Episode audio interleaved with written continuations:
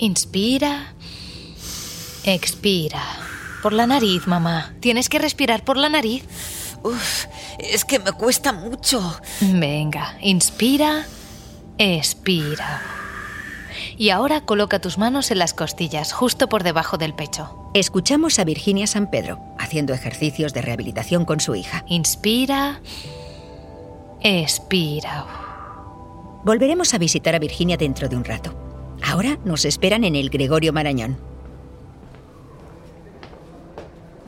Hola, buenos días. Vengo a la consulta del doctor José María Barrio. A Miguel Notario le quedan aproximadamente quince días para su operación. Hoy está aquí para su sesión preoperatoria con el equipo de anestesia. Son sesiones en las que se busca optimizar la salud del paciente para que llegue en las mejores condiciones posibles a la cirugía.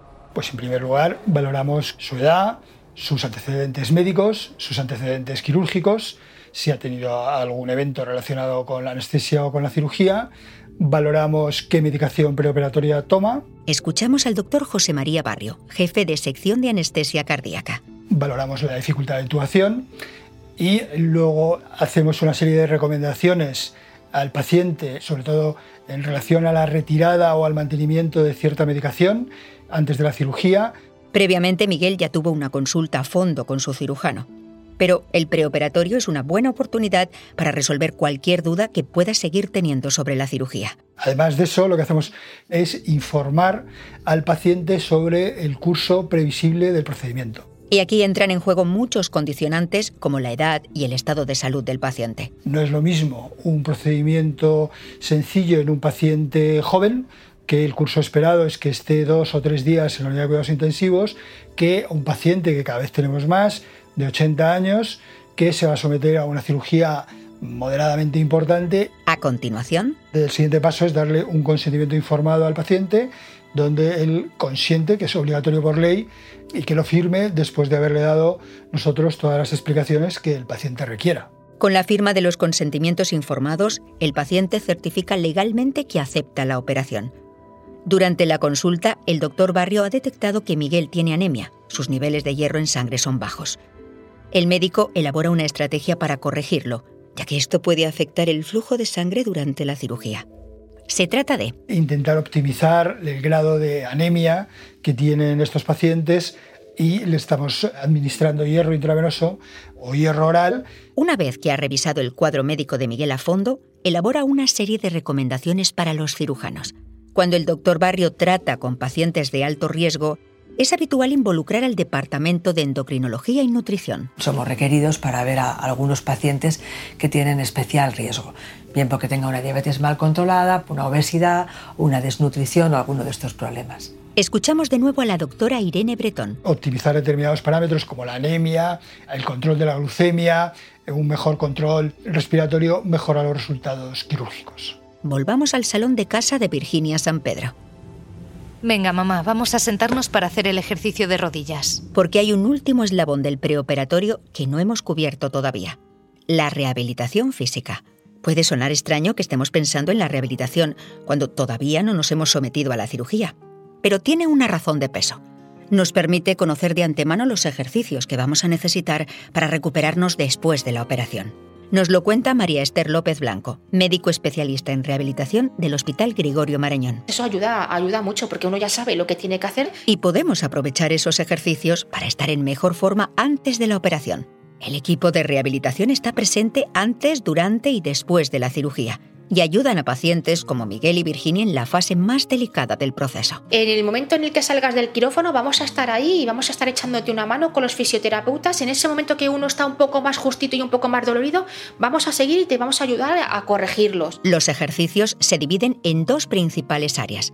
La primera parte trabaja sobre el físico. Vamos a mover el cuello para trabajar las cervicales y ahora sube los hombros para intentar tocar las orejas. Son tablas sencillas que te entregan en el preoperatorio.